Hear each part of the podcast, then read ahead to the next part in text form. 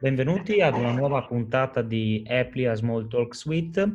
Oggi siamo con eh, Gianluca Bogialli. Ciao. Ciao, ciao, ciao Andrea, piacere. Bene, e allora eh, il tuo lavoro è, è, molto bello ed è insomma un progetto che eh, anche a me piace molto, uh, molto vedere, ma non, ma non, fare, non sono bravo. Eh, sei um, Head of Digital uh, Marketing Analytics presso UQuake. Esatto, raccontami, esatto. raccontami, anche un po' la, la vostra realtà la tua esperienza e perché ti sei infilato nella rogna del digital marketing. Bravo, eh, bella domanda, esatto. Intanto grazie mille per l'invito e per l'interessante iniziativa.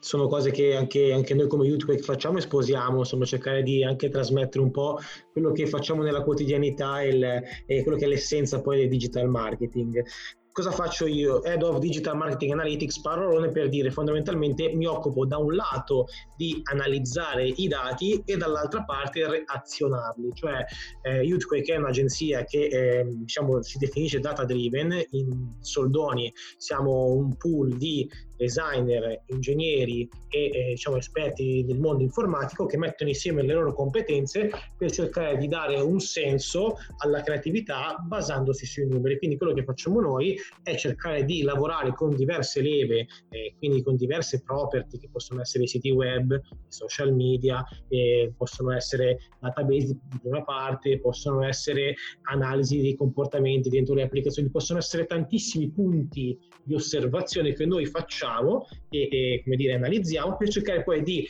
adeguare quella che è la strategia marketing e anche quella creativa per i nostri clienti. Quindi immaginati che devi fare una campagna eh, importante pubblicitaria, oltre ad avere chiaramente la parte iniziale di design creativo, è anche importante lavorare con una logica data driven e quindi la, lanciarla se vuoi a pezzi, quindi un po' come una logica come si fa nel machine learning dove c'è una fase di test e una fase di training no, del tuo algoritmo dove noi certo. testiamo costantemente le creatività e, e andiamo andiamo a collezionare tanti dati per cercare di veicolare al meglio e quindi far parlare i numeri, non decidere noi cosa funziona e cosa non funziona. Poi questo chiaramente si declina in tante cose, si declina nel creare contenuti, si declina nel creare tecnologia, si declina nel creare dashboard, si declina nel creare algoritmi, che possono essere algoritmi semplici, semplici, deterministici che vanno semplicemente a fare delle micro ottimizzazioni oppure anche alzare un po' l'asticella e lavorare appunto con il machine learning per cercare di trovare delle soluzioni, dei pattern anche un po' più complessi che magari eh, di default non sono, eh, come dire, subito ipotizzati, ma che poi nel lungo periodo ci consentono veramente di estrarre valore dai dati. Quindi insomma quello che faccio io è coordinare fondamentalmente il team che eh, ha eh, come focus la gestione appunto dell'organizzazione dei dati, analisi e, azione, e, e azionabilità degli stessi.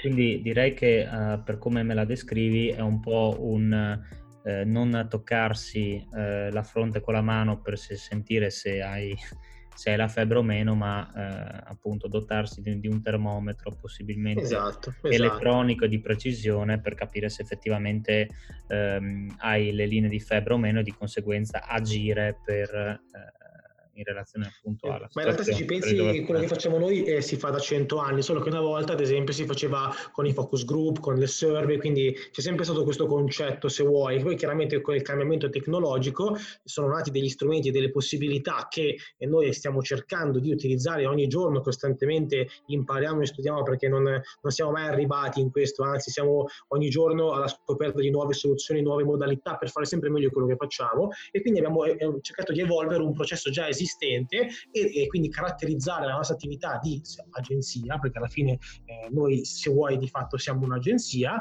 dandogli un taglio ben preciso, eh, ben verticale, eh, anche perché eh, la mia esperienza, io ho lavorato in Sky, ho lavorato in Cili, che è stata una, una startup molto importante livello italiano, ho lavorato anche in Unicredit, quindi ho fatto un percorso, se vuoi, da grande azienda fino a, a, ad arrivare a creare un qualcosa di unico dal nostro punto di vista, che sul mercato trovi difficilmente perché eh, l'approccio eh, metodico e molto pragmatico, orientato al dato, eh, non è la cosa che tipicamente fanno le agenzie, cioè un'agenzia almeno... Poi mi, cioè, mi verrebbe da dire, Gianluca, che, che, che in sostanza avete preso qualche cosa di estremamente eh, creativo come la parte del design, esatto. con invece qualche cosa che è tremendamente analitico. Quindi eh, a me sembrerebbe un po', eh, vedendola da, da, come la descrivi, un po' un'acqua e fuoco, no? non esatto. dovrebbero coesistere insieme. Bravissimo, Invece bravissimo, hai colto il punto. È proprio la cosa più difficile che è stata, è stato mettere insieme delle persone che vengono da un background quantitativo, informatico, statistico,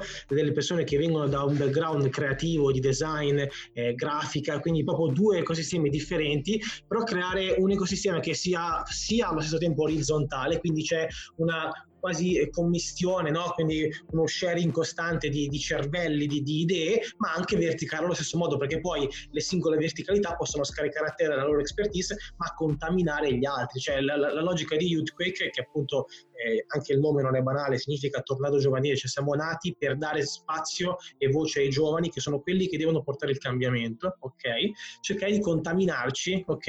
In modo trasversale. Poi è chiaro che ognuno ha il suo punto di partenza. All'inizio una tragedia tragedia, perché immaginati uno sviluppatore che parla con un grafico, che parla con uno che scrive i copy per un post, però piano piano, entrando sempre di più in una logica di community, siamo riusciti a creare secondo me un buon ecosistema e, un, e quindi un buon livello di servizio per i nostri clienti.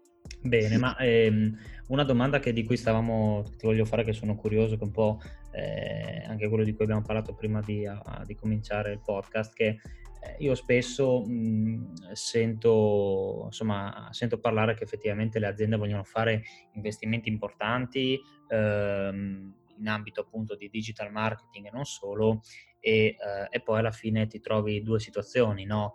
ehm, la, le aziende che non hanno neanche uh, una newsletter, nel senso che hanno magari 50.000 clienti ma non gli hanno fatto neanche, gli hanno neanche dato richiesto l'autorizzazione per inviare delle newsletter comunicative, ehm, o in altri casi aziende che hanno enormi patrimoni e Bravissimo. non sanno neanche di averlo, no? Cioè quindi poi alla fine no, eh, si vuole eh, la botte piena e, e, la moglie ubriaca, ma o in un caso o nell'altro poi mh, cioè, la sfida è anche quello di far capire a queste organizzazioni che non è solo un discorso di fare, boh, vabbè, ma dai, tanto per fare una campagna non, non c'è il pulsante. Eh no, no, è, è, proprio quello. Cioè, infatti hai colto i due aspetti principali del, di quello di cui banalmente noi, noi, tutti i giorni ci interfacciamo.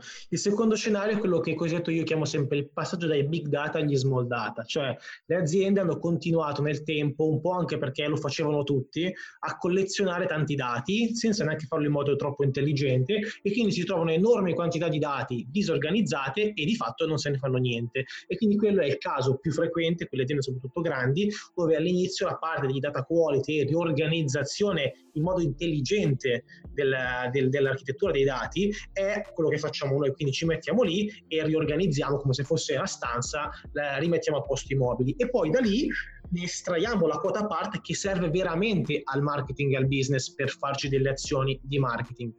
Al contrario, invece, capita eh, delle, delle, volte in cui l'azienda è totalmente eh, fuori mercato dal punto di vista digitale. Lì, lì, da un lato, forse a volte anche meglio, perché c'è la possibilità di costruire in modo serio e intelligente e non ereditare un qualcosa pensato magari da diverse menti, con diverse modalità, eh, messe insieme po' a caso e quindi eh, hai come dire un, un, foglio bianco su cui scrivere una, una storia nuova. Diciamo e che lo, lo, start from scratch in quei casi esatto. effettivamente si rivela la soluzione migliore. Esatto, è chiaro che il punto di vantaggio del, dell'approccio quando ho tanti dati è che io ho, se sono bravo a riorganizzare, posso velocemente ottenere già dei risultati perché io ho tanto su cui lavorare. Quando invece devo creare da zero, chiaramente devo poi popolare il mio database, devo popolare il mio data lake, quindi collezionare i dati e poi arriva a avere delle ottimizzazioni. È chiaro che oggi l'effetto momentum, quindi tutti vogliono tutto subito, no? Eh. Però quello che noi cerchiamo sempre di spiegare ai clienti è che eh, i dati hanno un valore, hanno un valore sul lungo periodo, il digital non è spendere meno, il digital vuol dire spendere di più per fare meglio, ok? E certo. questa è, la, è la, la grande sfida che spesso ci troviamo un po' anche perché il mercato è influenzato da tante persone che si improvvisano, lasciami dire, a fare qualcosa, anche svalutando, se vuoi, il lavoro di organizzazioni che in realtà poi ci mettono una certa certa metodologia, un certo tipo di expertise, quindi eh, questo mh, fattore secondo me è un po' il problema che c'è attualmente in Italia dove tutti vogliono fare tutto, però alla fine c'è chi sa fare un lavoro e chi ne sa fare un altro. E, e quindi questo fa sì che le persone vogliono tutto subito, non vogliono le performance già il giorno dopo, ma in realtà, soprattutto se parti da zero, prima di poter vedere eh, dei risultati ci vuole del tempo, però la cosa importante è che se lo fai data driven, sul lungo periodo c'è un asset che è diverso, cioè, tu, tu, stai costruendo un ecosistema, non stai semplicemente cercando di fare dei like su Facebook, che a volte è quello che mi viene detto, eh, ma tanto tu vuoi solo vedere dei like su Facebook. No, non ne frega niente a me del like su Facebook. Io metto in piedi una macchina che ti porta valore aggiunto nel lungo periodo, che è un'altra cosa. Sì, chiaro, poi eh, diciamo quelle no, eh, si, si, definiscono metriche di vanità, no? Che sembrerebbe che eh, eh, senza, diciamo, appunto, senza avere i big like su, su, un post di base effettivamente tu non valga nulla. Poi esatto.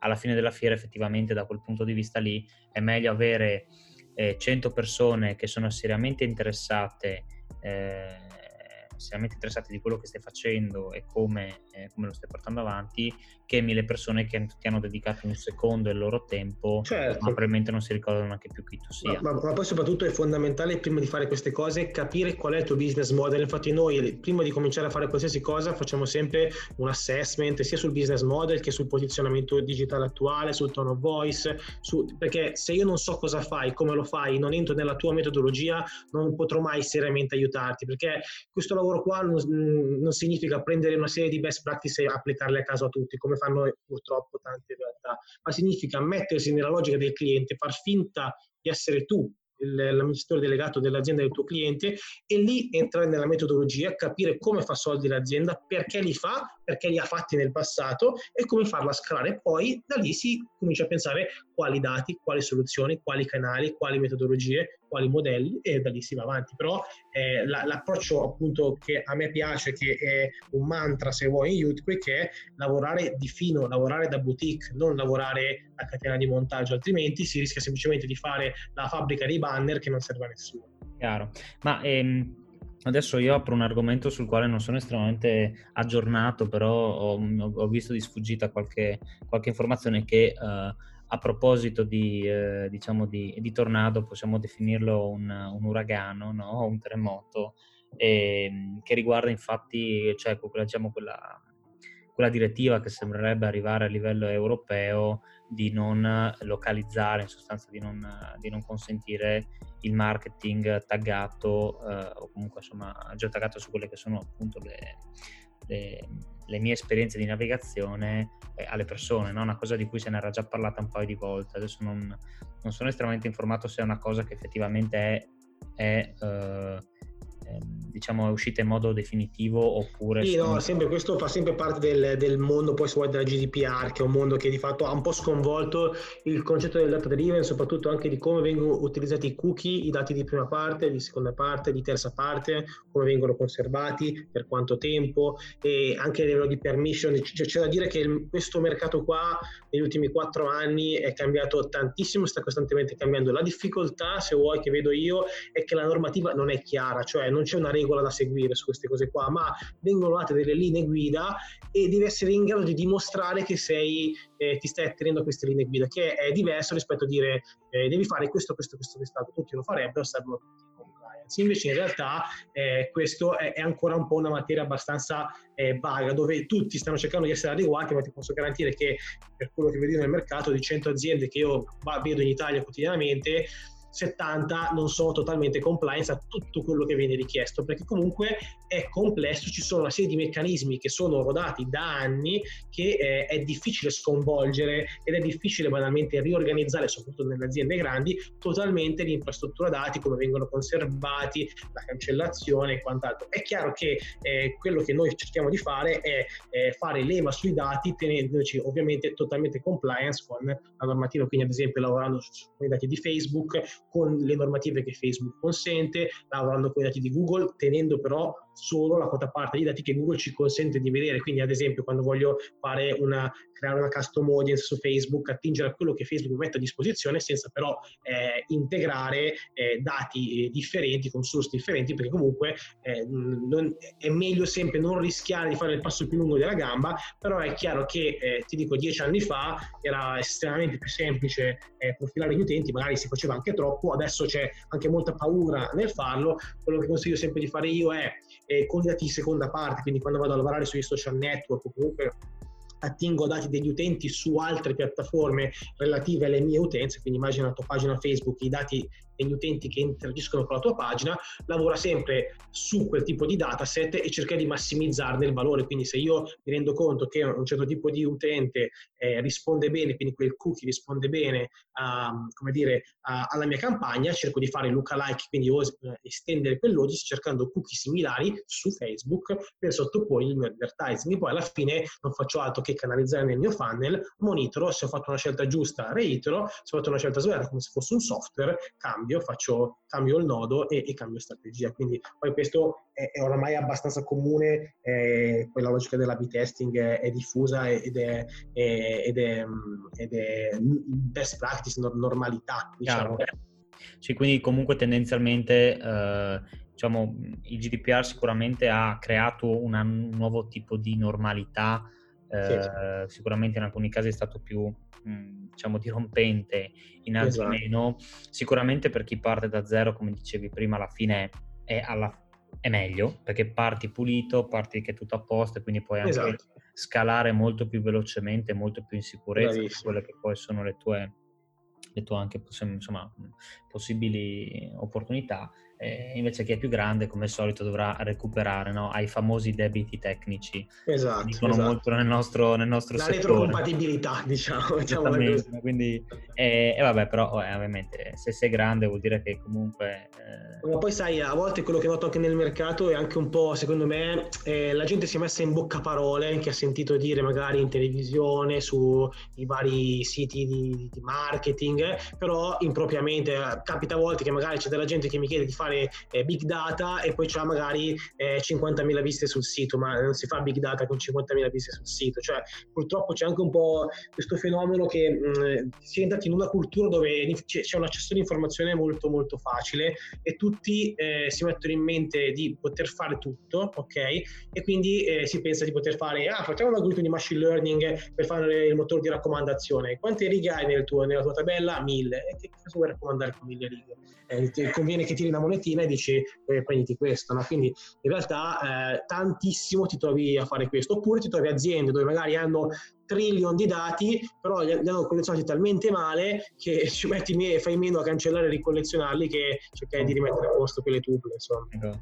Ma ehm, visto che comunque eh, insomma, sia per quella che è la tua esperienza nelle aziende, insomma, anche molto grandi e prestigiose con le quali hai lavorato, e per quello che la tua adesso posizione comunque di um, owner di, di, di, questa realtà e di conseguenza anche appunto um, avendo lo definiamo un osservatorio no? sul, sul, digitale, su queste, su queste, tecnologie. Secondo te, dal tuo punto di vista, eh, quale, mh, quale, potrebbe essere il futuro del digital marketing eh, nel mondo, e ma, ma, poi prim- primariamente anche nel nostro territorio italiano, insomma, anche sì, alla luce di mhmm, una situazione come il Covid, il lockdown, ha cambiato la cultura, la propensione delle aziende? Assolutamente, oppure... assolutamente. Il Covid ha, ha, cambiato il paradigma culturale, di fatto ha, è come se avessimo preso una, una, rampa di accelerazione che ha fatto sì che cinque anni di, di cambiamenti di, di need da parte delle aziende avvenissero in tre mesi, perché di fatto quello che è successo è questo, cioè si è accelerati, siamo passati al 2025 in tre mesi dal punto di vista di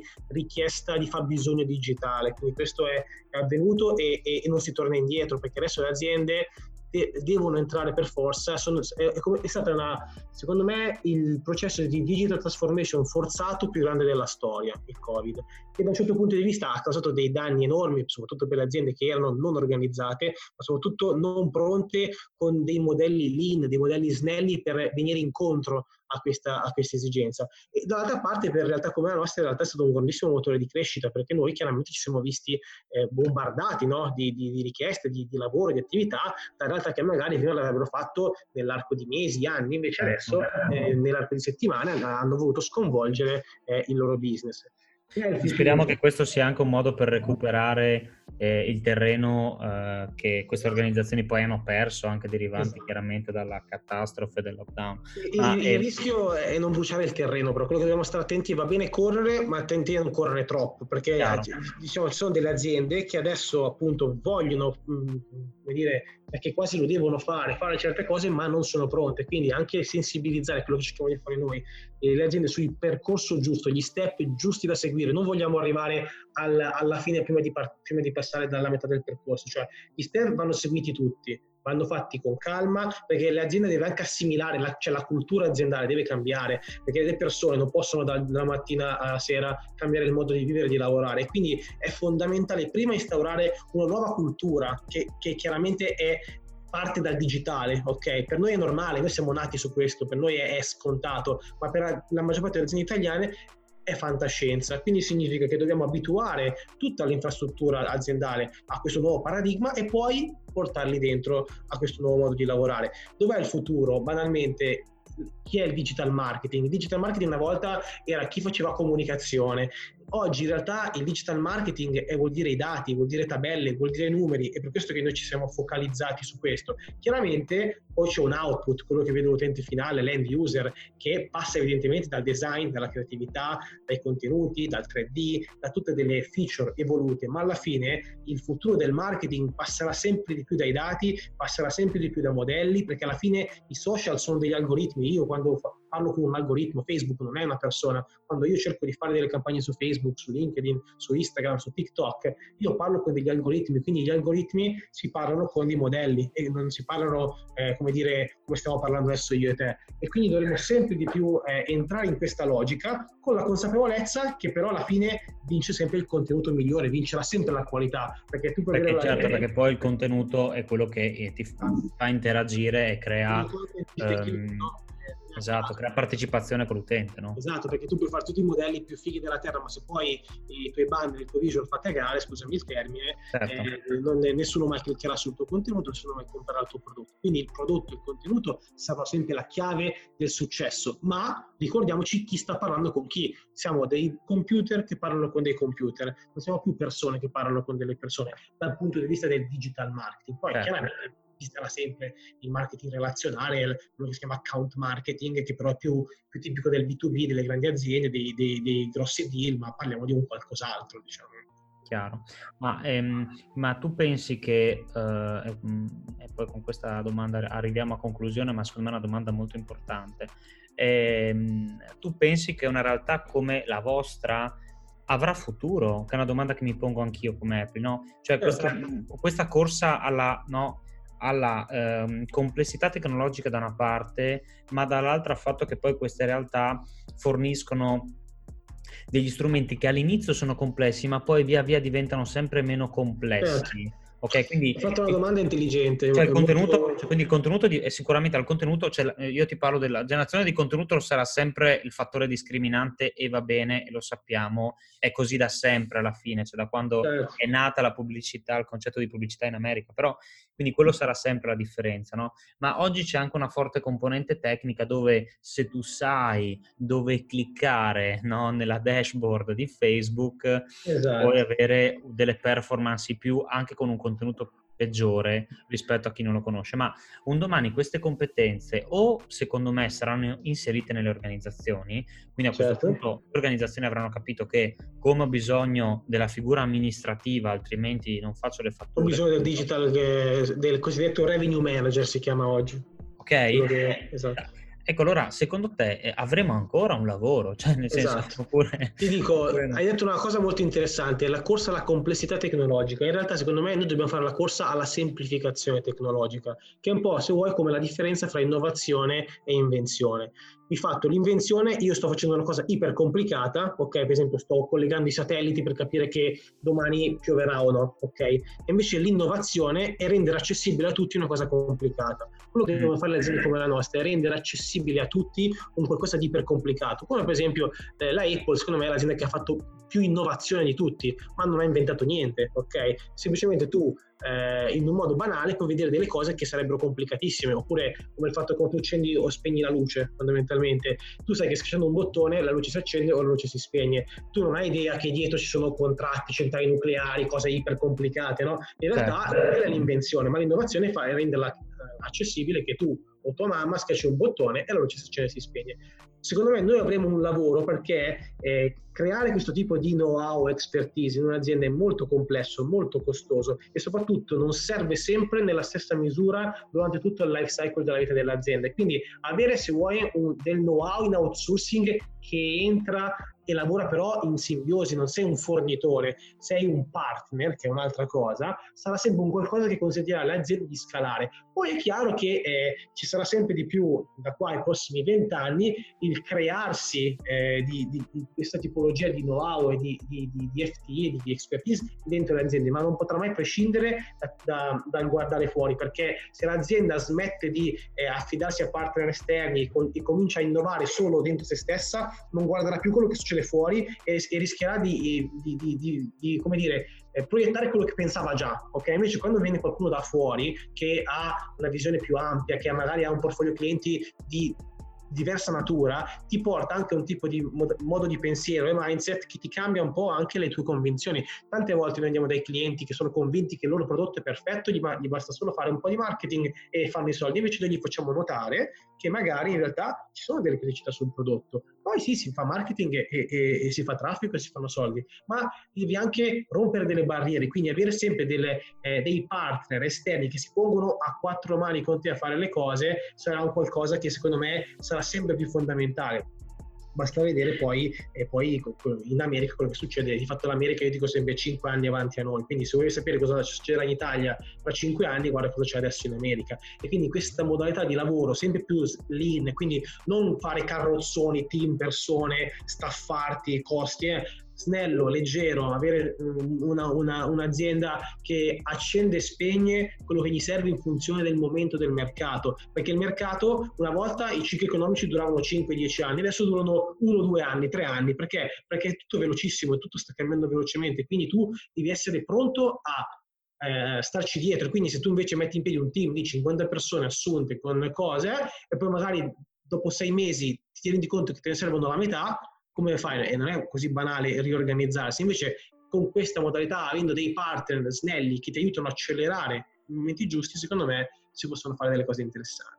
Eh, quindi in sostanza tu vedi uno scenario dove in realtà come la nostra diciamo saranno e, e, forse potrebbe essere anche un bene un po' meno sulla parte operativa ma un po' più sulla parte strategica mentre adesso, anche, assolutamente, mentre adesso ci, ci, ci, tocca, il che va anche bene perché è lavoro e quindi anche qualcosa che crea anche ricavi, remunerazione, però è, è qualcosa dove molto spesso noi abbiamo come costo quello di entrare nel dominio di quel particolare cliente, di quel particolare suo modello di business per poter fare l'operatività.